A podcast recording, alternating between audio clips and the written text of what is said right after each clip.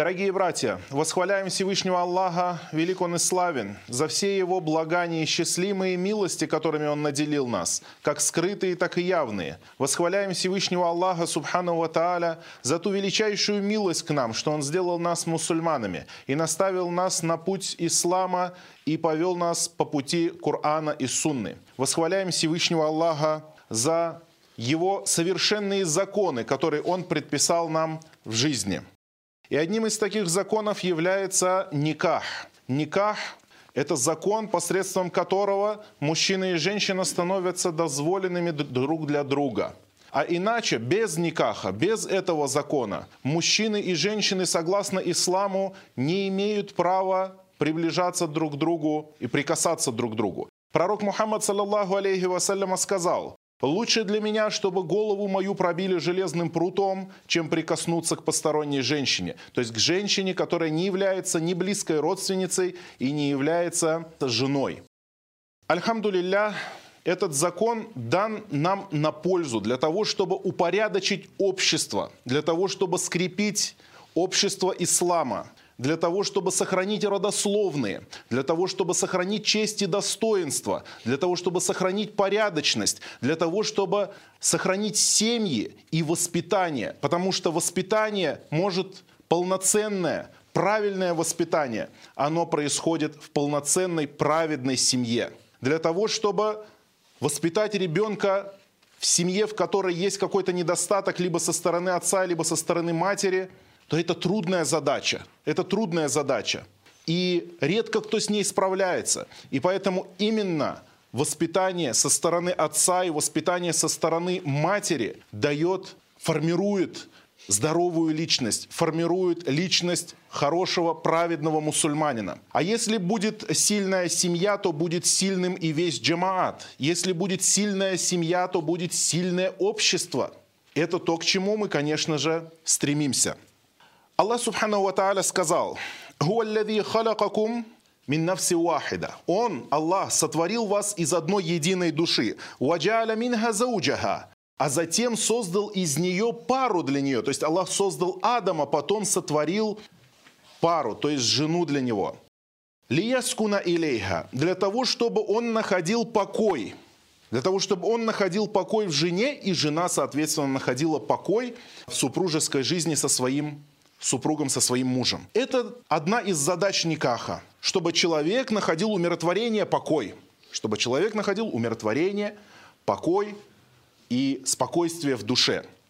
И мы должны помнить о том, что этот покой мусульманин достигнет только в том случае, если его никах будет правильным, если его никах будет соответствовать Корану и Сунне, если никах его будет порядочным. И этот договор, а никах это договор, никах это договор между одной семьей и между, между представителем невесты от ее имени Уали и между женихом. Посланник Аллаха, саллаллаху алейхи вассалям, сказал: «Ля никаха илля би уали». Нет никаха без уали.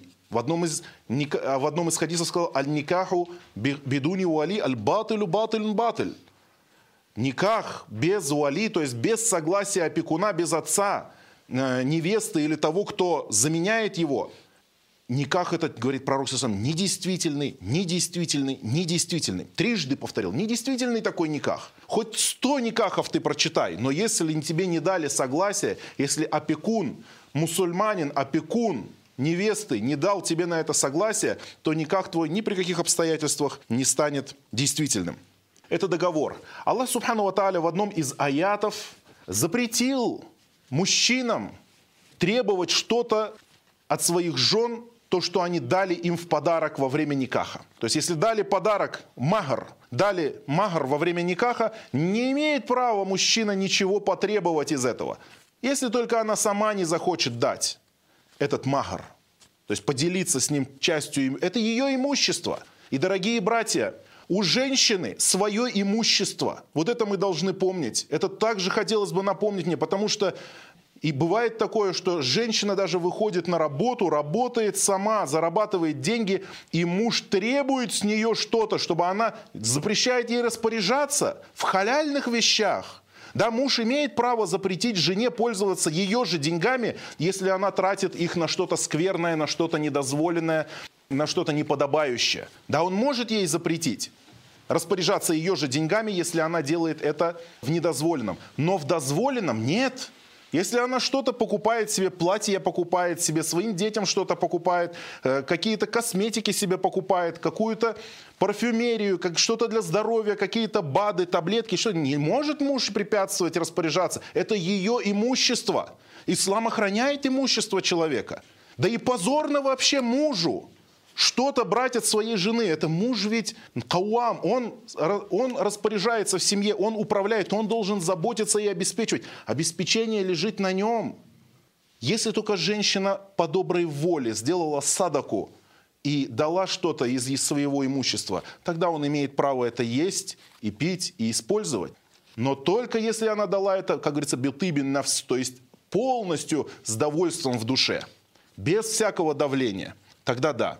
И Аллах, субхану ва Тааля, говорит: не берите ничего у них. Того, что вы дали, хоть даже это будут горы золота, вы не имеете права это взять. «Уаахадна минкум митакан галида», говорит, как же вы возьмете это у них? Ведь они взяли с вас суровый договор. Митакан галида. Суровый договор. Вот этот никах, никах, Аллах, субхану ва Тааля, в Коране его назвал суровым договором. В одном из хадисов пророк, саллаллаху алейхи вассаляма, сказал: «Ахакку шуруты антуфу бихи мастахляльтум бихиль фуруч». Самые обязательные для исполнения условия, самые обязательные для исполнения условия, это те условия, через которые вы сделали дозволенными себе лона ваших супруг. То есть если во время никаха были поставлены какие-то условия, то это самые обязательные из условий в договорах. Нет никаких таких договоров, в которых в исполнении условий было бы более обязательным, чем условия никаха. Естественно, права и обязанности во время никаха точно так же священны, как и условия, поставленные во время никаха. Почему я это все говорю, дорогие братья? Аллах, субхану ва Тааля, во-первых, то, что это напоминание. Аллах сказал: «Вадакир фа иннама зикра танфауль му'минин». Напоминай, потому что напоминание помогает верующим. Мы, люди, забываем, забываем наши обязанности. Мы любим наши права, мы никогда не забываем наши права. Но мы, проблема наша, мы забываем свои обязанности. И вот для, для напоминания об этом. И также, конечно, что тут скрывать? Количество разводов, количество разводов увеличилось. И увеличилось также количество разводов среди мусульман, к сожалению. В то время как мусульмане всегда были известны тем, что у них были крепкие семьи, мусульмане всегда были в своих семьях действительно примером для других людей. Но сегодня мы видим и то, что и в мусульман тоже участилось. По какой причине? Причин очень много, причин очень много. И невежество, потому что ведь мы э, не воспитались в исламе, мы не выросли в исламе. Мы воспитывались точно так же, как, э, как и все остальные люди, не мусульмане, атеисты. Мы в такой среде выросли. Поэтому надо сказать, что степень невежества среди нас большая, и нам нужно ее лечить. Сейчас люди стали морально очень слабо устойчивые. Что-то происходит, все, они падают уже. От любого ветра, от любой невзгоды они готовы упасть. Это, конечно же, тоже влияет. Незнание, невежество, слабость имана иногда. Почему? Потому что иногда человек знает, что так нужно поступить или так нужно поступить, что справедливость заключается в том или в другом, но он не делает согласно тому, что он знает. Вот это тоже большая проблема. Если мусульманин узнал, то должен делать. Но о чем сегодня хотелось бы поговорить вот именно в сфере вот этого никаха и причин. То, что одна из явных причин несостоятельности многих никахов – это несерьезное отношение к никаху уже в самом начале. В самом начале мы часто увидим несерьезное отношение молодых людей к никахам. Как со стороны женщин, так и со стороны мужчин. Но почему со стороны мужчин все-таки это гораздо важнее? Потому что ведь мужчина, если что не так, он развелся и он свободен. А женщина нет. Женщина не может разводиться сама по себе. Поэтому, конечно же, к мужчинам требования выше в этом плане, а женщинам напоминание о том, чтобы они были внимательными. Во-первых, какие есть проблемы? Проблема такого плана. То есть в чем выражена несерьезность? Есть такие обширные, я бы сказал уже, уже это не, нельзя сказать, что это один, два, три там где-то вот происходит. Это довольно обширное явление, желание сделать все по-быстренькому. Все очень упрощенно, то есть слишком... Говорят, ислам — это религия простоты, надо все по-быстренькому, раз-раз-раз, там никак прочитали, все так и готово. Нет, так, этого не стоит делать. Нельзя так упрощать, потому что некоторые говорят, ислам — религия простоты. В исламе все просто. Вот так вот эти простаки, они потом просто женятся и не менее просто потом разводятся. Простота — это... Да, ислам — религия легкости. Ислам — это религия легкости. Но она религия легкости не только для одного какого-то человека. Она религия легкости и для тех, с кем он, с кем он имеет дело. И в первую очередь религия ислам — это религия закона. Не религия анархии, религия закона, религия соблюдения чужих прав, религия выполнения своих обязательств. И потом, после того, как ты выполнишь законы и соблюдешь права, и выполнишь свои обязательства, потом Аллах даст тебе легкость. «Инна ма'аль усри юсра». Воистину, с трудностью легкость. Пророк, саллаллаху алейхи вассалям, сказал: «Инна насра ма'ас сабр». Воистину, победа, она... Победа приходит с терпением. И утешение, избавление приходит после скорби. И с тяготой приходит облегчение. Если ты выполнил все законы, если ты выполнил все условия, если ты свои обязательства выполняешь, Аллах субхану ва Тааля даст тебе облегчение в этом мире и в следующем, иншаллах. Но если человек не соблюдает права, не заботится о чувствах и правах других людей, то он несправедлив. А как несправедливый человек может надеяться на благословение в своих делах? Мы видим такое, что человек хочет жениться, вот он ищет себе супругу, ищет себе жену. И нашел, нашел какую-то женщину или девушку, и вот он хочет теперь жениться во что бы то ни стало. Какие бы препоны ни были на пути, он на все старается, все, что мешает, он старается обойти. То есть такие обычные, обыденные вещи, как познакомиться с родителями невесты. Ну, конечно, очень легко сказать, да он кяфир. Он кяфир может быть даже. Действительно, может быть, девушка приняла ислам, и родители ее не мусульмане. Но ведь от этого они не перестали быть ее родителями.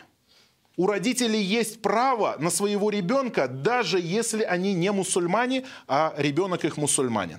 Они его растили, они его поили, они его кормили, они за него переживали. А сегодня ты просто возьмешь и украдешь? Ну, надо постараться хотя бы. Надо хотя бы постараться прийти. Некоторые говорят, не-не-не, он не хочет отдавать ее за мусульманина, потому что он неверующий, потому что он не мусульманин. Подожди, постой, ты хотя бы пойди поговори. Хотя бы приди, хотя бы познакомься. Пусть они хотя бы узнают, что ты уважил их. А потом уже будем решать, можно без него никак читать или нельзя. Иногда ведь бывает и такое, то, что этот неверующий человек, он принял то, что его дочь приняла ислам. То есть он смирился с этим уже. И он бы и не прочь отдать за мусульманина. Он не перечит, как бы сказать, не запрещает своей дочери этого. Но он, может быть, не хочет отдавать конкретно за вот этого человека, потому что он знает из его качеств то, что неизвестно другим. Возможно, он знает, что это безработный человек или бездельник какой-то, или так далее, так далее, или ненадежный человек. То есть всякое может быть. Но если человек придет и уважит, ведь это же будет красиво. Потом уже, если не согласился, потом мы уже подумаем о том, как поступать дальше. Но на первоначальном этапе надо это делать. Не говоря уже о том, если родители невесты мусульмане, хотя бы даже этнические мусульмане. Прийти, познакомиться, поговорить по-человечески. Но неужели мы о своем народе тоже не такого уж плохого мнения? Люди вполне человечные. Можно прийти, поговорить, уговорить, договориться. В этом-то как раз-таки тоже заключается искусство дипломатии и умение, как говорится, общаться с людьми. Надо уметь наладить. Уметь наладить эти отношения для того, чтобы... Почему? Потому что ведь если человек женится без спроса родителей, даже если они не читают намаз, но это же будет разрыв родственных отношений. Эти родители уже, как они будут на свою дочь? А если потом еще этот человек и разведется вдобавок? И потом, кому вернется эта девушка? Кому она вернется? Она вернется в дом этих неверующих родителей или этих э, малограмотных мусульман? И с каким лицом она вернется, скажет, вот, мусульманин попользовался и выкинул. Этого мы не должны ни в коем случае допускать. Потом такое выражение несерьезности в никахе, это как распространенное это никахи онлайн. То есть это очень много вопросов про это, одну, одну и ту же тему. Можно ли никах по телефону? Можно ли никах по ватсапу, по телеграмму? Да, можно. Но нежелательно бы этого делать, чисто из эстетических соображений. Ну вот посмотрите, один раз я вот такой случай, вопрос, жених задает, я хочу жениться, невеста в одном городе, а опекун в другом городе. То есть они все трое в разных городах. Ну представьте себе, и выходят они на, значит, на, вот создают группу онлайн, и там они женятся. Вот что вот это такое? Вопрос, если ты все равно сейчас не сможешь быть близок со своей женой, к чему это нужно? Зачем это нужно? Зачем эти онлайн? И тем более, что ты женишься один раз, там может быть пару раз, ну три раза в жизни, ну сколько? Чем, как говорится, у тебя стабильнее браки, тем лучше. Вот ради одного этого случая, такого знаменательного, ну по крайней мере это не часто бывает у любого человека, я думаю. Ради этого знаменательного случая неужели нельзя подождать, пока этот опекун приедет? Неужели нельзя, там, если он бедный, оплатить ему дорогу на поезд, чтобы он приехал?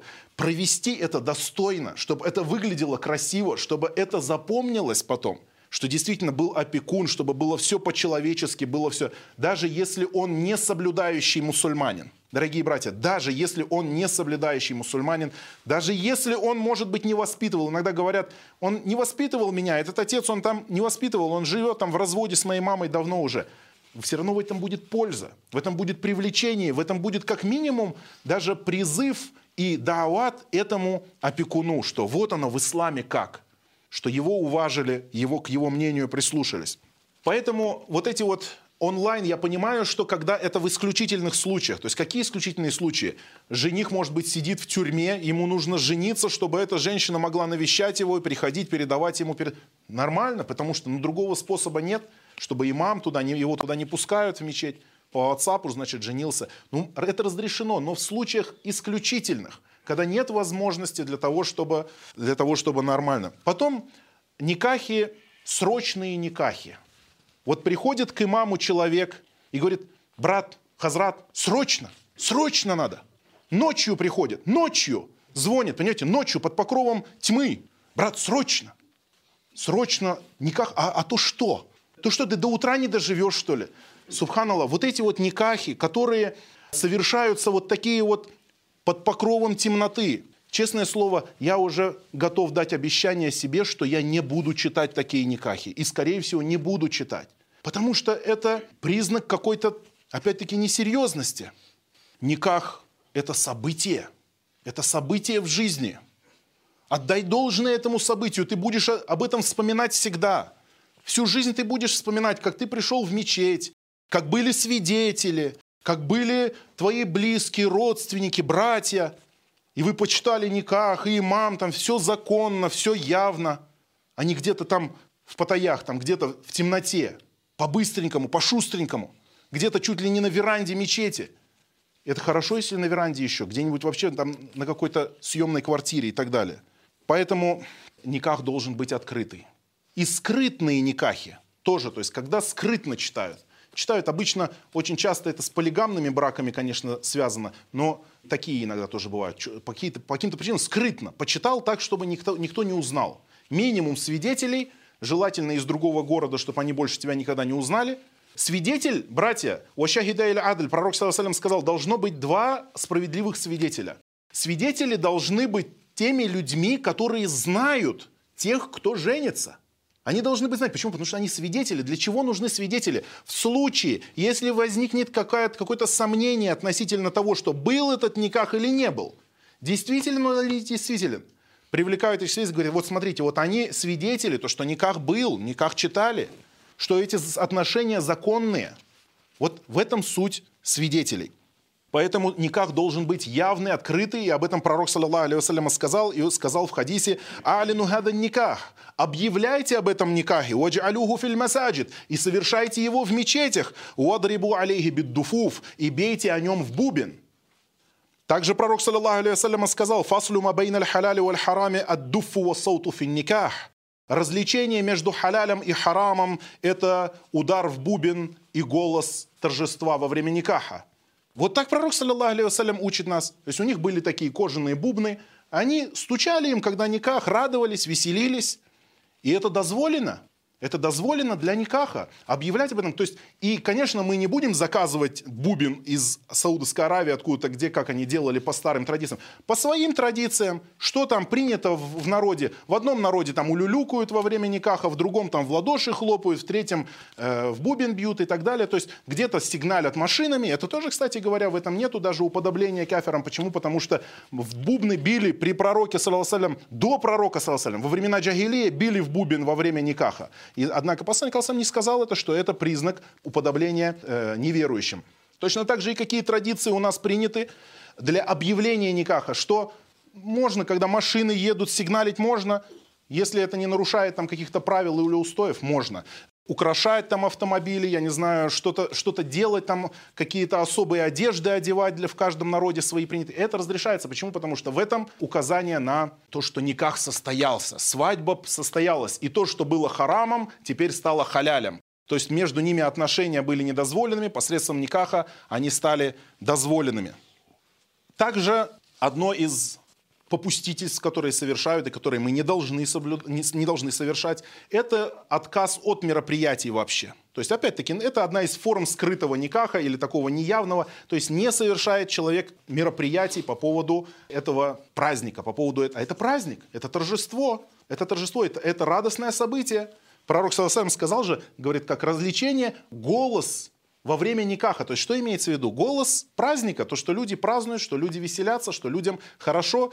Ислам же не только нас побуждает к тому, чтобы ограничить себя во всем. Ислам побуждает и в том, что где халяль, там можешь ты, пожалуйста, можешь повеселиться, можешь порадоваться. И более того, радость в отношении исполнения каких-то законов Аллаха, такие как Курбан Байрам, Ураза Байрам, такие как никах, это хорошо, это есть даже, можно сказать, проявление поклонения Всевышнему Аллаху, Субхану ва Тааля, и исполнение его законов. Абдурахман ибн Ауф, сподвижник пророка Мухаммада, саллаллаху алейхи вассалям. Однажды он пришел к посланнику Аллаха, саллаллаху алейхи вассалям, и у него было на одеждах такие желтые пятна от, от духов, от благовония. И пророк сам спросил, что это такое? Он сказал: я женился, то есть женился, вот меня намазали духами. Пророк, саллаллаху алейхи вассалям, сказал: аулим валяу биша. Сделай угощение хотя бы одним барашком. Сделай, говорит, угощение хотя бы одним барашком. Угости своих братьев, поделись своей радостью. И это будет также одним из признаков объявления о никахе. Поэтому вот это торжество, оно должно иметь место, должно проходить угощение для братьев. И надо сказать, что и в этом тоже определенный, определенный как бы показатель, характеристика от человека. Или делает он это все явно, открыто и организует, и угощает, или же он отказывается от этого. Если человек уже отказывается от этого, давай сделаем все по-быстренькому, без лишних... Да, конечно, расходы, лишние расходы не нужны. Никто не требует лишних расходов. И исраф делать нет. Потому что иногда некоторые делают чрезмерство в том, что исраф делают. В некоторых народах жениться очень тяжело. Вот как рассказывают, например, со Средней Азии братья, жениться очень тяжело, потому что надо то, третье, десятое, там целый огромный список. Да, это чрезмерность, но исраф, он может быть в разные стороны. Исраф может выражаться в чрезмерности, и исраф также может выражаться в недостатке и нерадивости. Как в чрезмерных расходах, так и в недостаточных расходах. То есть если человек не сделал никаких мероприятий или сделал их совершенно скромными настолько, что это ниже его положения, у людей разные могут быть положения. И каждый, конечно же, делает это согласно своему достатку, своему положению. Баракаллаху ли ва лакум фил Кур'анил азим, ва наф'ани ва иякум бима фихи минал аяти ва зикрил хаким. Акулу каули хаза ва астагфируллах ли ва лакум мин кулли занбин вал хатиа ва астагфируху иннаху вал гафурур рахим. Альхамдулилля, вассалату вассаляму аля расулилля ва аля алихи ва сахбихи аджмаин. И также еще хотелось бы заметить то, что кто должен организовать это мероприятие. Вот мероприятие никаха, На ком оно лежит? Оно лежит, конечно же, на муже и могут его, и его родственники. То есть в первую очередь это сам муж, то есть тот человек, который женится или жених, э, лежит на нем и на его родственниках. Не на невесте и не на ее родственниках. Вот это имейте в виду. Невеста, она будущая жена, то есть или уже жена, скажем, там никах почитали. То есть мероприятие может проводиться и позже, чуть-чуть, на день-два там после никаха. Но основным организатором является муж, а жена его помощница. Потому что муж главный в семье, на нем, у него бразды правления в семье, у, у, на нем, на его плечах лежит забота о семье. А жена, она верный и преданный помощник его, но не глава. Если человек отдал все это, говорит, организуйте там кто-нибудь, нет, это неправильно. Приглашение на свадьбу. Вот, кстати говоря, братья, хотел еще сделать такое замечание. Вообще не только про свадьбу касаясь, а вообще в, гость, в гости. Когда в гости приглашают люди друг друга, кто должен приглашение? Иногда бывает, решили они там сделать какое-то мероприятие. И жена передает жене другого брата, что приходите, и та уже говорит своему мужу. Это неправильно в корне. Это неправильный адаб для приглашения в гости. Должен открыто пригласить мужчина именно. То есть эти дела не женщины у нас ведут. Такие дела, как связанные с приглашением кого-то в гости, это все относится даже не внутренним семейным делам, а, можно сказать, это внешняя политика уже. То есть это, эти дела мужчины должны делать, не женщины. Конечно, вот такие мероприятия. Обратите внимание, что когда человек женится, ну, с первой женой все-таки еще понятно. Но вот в некоторых в полигамных браках, это тоже, кстати, я хотел заметить, когда второй никах человек делает, уже на второй жене женится, то там мероприятий вообще, то есть этого плова мы вообще никогда не ели. Мы никогда на таких мероприятиях не присутствовали, потому что второй никах всегда делается очень скромно. Очень скромно, если делается вообще. То есть, ну, никак делается, а вот именно праздничные мероприятия. Почему? Это не потому, что мы хотим этого плова поесть, не потому, что нас не кормят, альхамдулилля, живем, не голодаем. Но это дело в том, что человек изначально ко второму никаху относится уже не так, как к первому. А это уже может, расчи... может расцениваться как несправедливость. А если будет несправедливость, то бараката не будет. И это уже начало провала. Аллах, Субхану ва Тааля, сказал: «Фаин хифтум алля таадилю фауахида». А если знаете, если боитесь, вернее, что не будете справедливыми, то тогда одну только берите себе в жены. Если боитесь, если, если ты справедлив, если ты, у тебя страха нет, если ты сильный мужчина, если ты крепкий мужчина, ну ты не должен никого бояться тогда. Сделай со второй женщиной хотя бы, так, хотя бы подобие того никаха, который был у тебя с первой. Чтобы действительно это был праздник, чтобы люди знали, что ты женился, что ты не ходишь там с какой-то неизвестной женщиной, а что действительно это твоя жена. Никах был, люди видели. Также, дорогие братья, хотелось бы сказать о пренебрежении людей в махре. Махр. Это все, что я говорю, братья, вот все, что я говорю, это на первых этапах мы уже можем выявить, кто человек серьезный, а кто так себе. Я не буду говорить, потому что там целая история еще идет после никаха, семейные отношения и так далее. Об этом я не говорю. Я говорю только на первых этапах. Мероприятия, приглашения, опекуны, знакомства и так далее. Сватовство. Всю эту, как говорится, красоту навести. И махр – это одно из тех, одна из тех вещей, которые должны быть оговорены до никаха. Какие виды пренебрежения бывают? Во-первых, отсутствие махра вообще. Отсутствие махра вообще. То есть некоторые люди вообще махр не дают. И более того, иногда некоторые женщины способствуют им, говорят: не надо мне махр, не надо махр. Махр – это обязанность, это право женщины и обязанность мужчины. Это религиозная обязанность, это не колым, скажем так, который берут родители. То есть разница между махром и колымом какая? Колым – это родители невесты забирают себе, по крайней мере часть большую его забирают себе. А махр – это дается от мужа своей жене. От мужа своей молодой, ну, своей новой жене. Некоторые делают это как будто, ну, как из скромности, что ли. Ну, вот, что такая я хорошая, мне махр не нужен. Я вот ради Аллаха отказалась от махра. Ну, тогда ради Аллаха откажись от содержания. Зачем тогда содержание потом от мужа будешь искать? Махр, ну, тоже раз, раз щедрая такая, откажись от, от содержания тоже. От содержания же никто не, не отказывается. Наоборот. Аллах, Субхану ва Тааля, сказал: «Ва атун ниса асадукати гинна нихля». И выдавайте женщинам их садак, то есть их махр, нихля, то есть по, по доброй душе, вольно. Или нихля, также некоторые толкователи сказали, значит, в обязательном порядке. То есть это обязательно, говорит, в обязательном порядке должен отдать махр. Нихля значит обязательный. Некоторые толкователи сказали, что это значит свободной душой. То есть человек не должен этот махр считать для себя каким-то оброком или каким-то налогом, каким-то бременем. Нет, наоборот, это выполнение закона Всевышнего Аллаха, субхану ва Тааля. Но если не отсутствие, то тогда иногда некоторые просто скатываются к формальности этого никаха. Ну дай просто мне мусхаф, дай мне, мусхаф, ну э, свиток Корана дай мне. Или там что-то еще, дай там, ну такое, что-то незнач... что-то незначительное. Или там раз... накорми от, от моего имени десять бедняков. Это тоже неправильно. Махр установлен в шариате для определенных целей. Махр, во-первых, что это такое? Во-первых, это знак уважения к женщине и к ее родственникам. Это определенная оценка, скажем так, это, это какое-то обязательство, потому что махр служит чему? То, что этот человек, значит, он дееспособный. То есть это как бы обозначает человека, характеризует его, описывает его качество, что он способен накопить, что он способен содержать, что он может что-то дать. То есть это его умение считать, его умение распоряжаться средствами, что он готов уже вступить в супружескую жизнь, что он не ребенок, за которого будет кто-то что-то делать. То есть вот это вот очень важно, чтобы этот махр был, ну, какой-то существенный. Я бы, честно говоря, вот чисто от себя я посоветую, это, конечно, не обязательно, но чтобы махр не был э, меньше хотя бы одной зарплаты этого человека. Одну зарплату он же может скопить. Ну, действительно, это покажет его... И махр – это не нужда невесты. Я бы сказал, что махр – это лицо жениха. Этим он предстает. Вот, вот такой вот я. Вот это я могу, вот это я умею.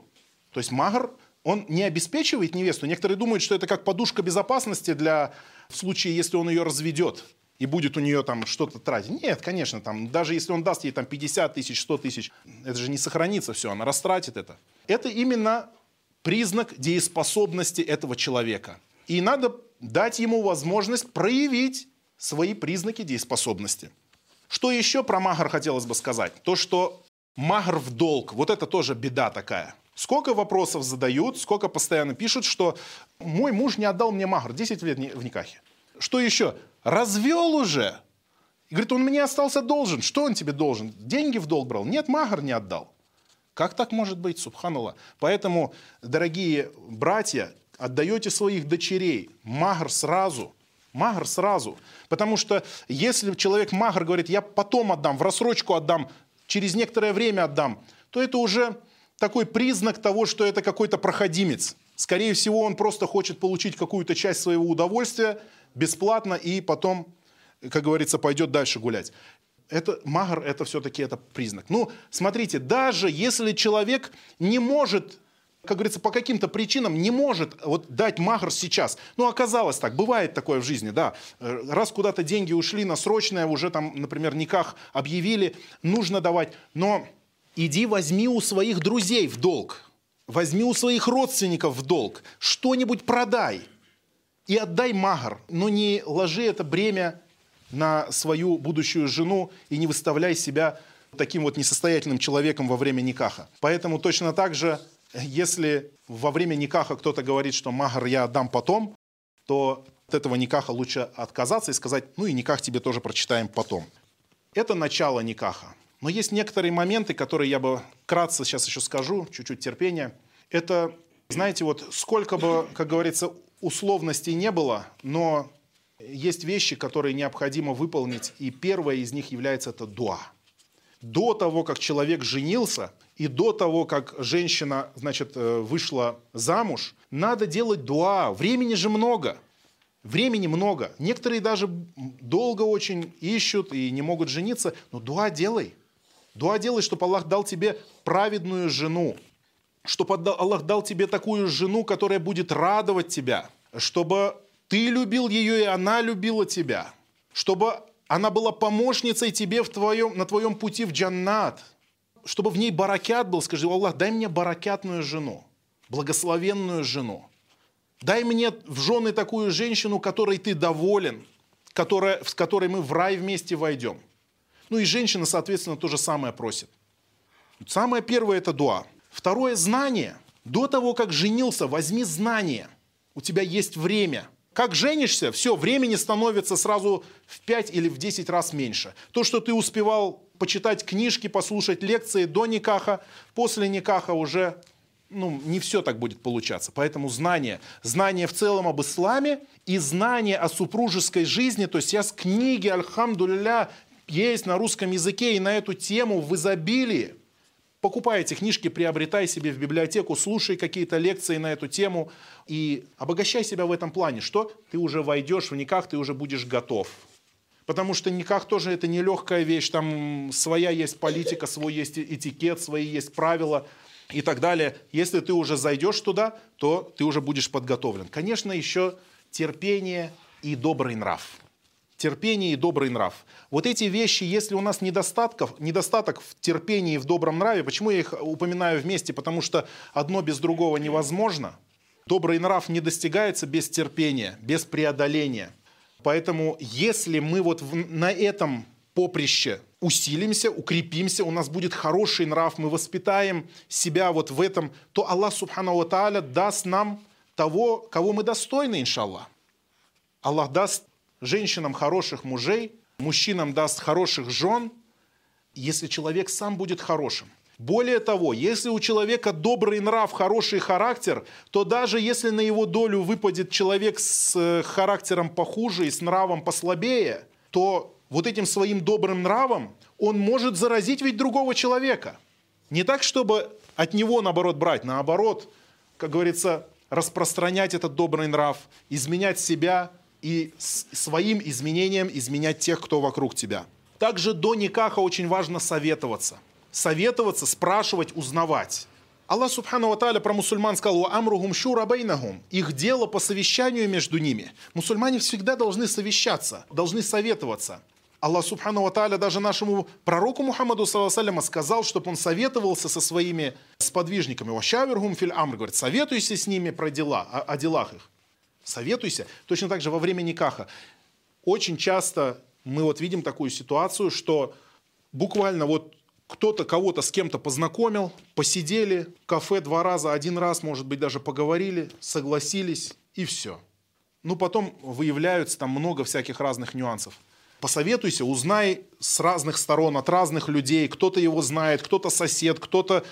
через кого-то, если напрямую не можешь. Ну, разузнай, по крайней мере, то, что ты можешь разузнать. И спрашивать об этом не является сплетней. Не является сплетнями. Однажды пророку, саллаллаху алейхи ва саллям, пришла одна э, женщина и сказала: «О посланник Аллаха, ко мне посоветовался такой и такой». Ну, назвала их по именам. И посланник Аллаха, саллаллаху алейхи ва саллям, сказал, что касается этого, то он бьет своих жен. А этот, говорит, у него ничего нет. Ну, просто он бедный совершенно. Говорит: «Ну, я тебе советую так, такого-то, такого-то». Это вообще назвал другого человека. Пророк, саллаллаху алейхи ва саллям, не сплетничал про этих, но он назвал те качества, с которыми этой женщине непременно придется столкнуться. И человек, который не расскажет этих вещей, то он, то есть вот не расскажет об этом человек, когда его спрашивают, или расскажет недостоверно, то он будет предателем. И на судный день он ответит за ту несправедливость, с которой столкнется, возможно, эта женщина или, наоборот, мужчина, в случае, если женится или выйдет замуж. И во время встречи не надо стесняться задавать вопросы. У нас бывает такое, что люди стесняются задать вопросы. Сидят, молчат, молчат, а потом все эти вопросы появляются уже во время никаха. То есть, вернее, во время семейной жизни. Надо задать вопросы, поинтересоваться, где... человек собирается жить, какие у него планы на будущее, собирается ли он переехать в другой город, есть ли у него дети от, или у нее есть ли дети от предыдущего брака, с кем они будут жить. Все, все, что в голову придет, все можно спросить. Какой заработок, возможно, все. Ну, конечно, это нужно делать корректно, чтобы не толкнуть от себя человека, потому что как, чтобы не было как следователь на допросе, но корректно, с этикетом. С вашего позволения, если позволите, вот такой вопрос хотелось бы узнать, если не секрет, то есть вот так вот примерно спрашивать, в этом ничего плохого нету. Лучше спросить до, чем после. И те условия, которые требуется, например, скажем, женщина, может быть, она не может уехать из этого города, потому что ей нужно присматривать за больной матерью. Она должна это сказать. Если есть какие-то явные вещи, которые непременно вскроются во время никаха, но она, например, стесняется или он стесняется их сказать сейчас, о состоянии здоровья, может быть. Нет, надо проговорить это. Совершенных людей не бывает. Обязательно что-то будет, что тебе не понравится. Обязательно в этом человеке будет что-то, что тебя не устроит. Совершенных людей не бывает. Но, по крайней мере, ты будешь знать. Ты будешь готов к этому. Ты принял это или ты приняла это. Просим Всевышнего Аллаха, Субхану ва Тааля, благословить нас и наши семьи, наставить их на верный путь и сделать усладу для наших глаз в наших семьях и сделать нас примером для богобоязненных.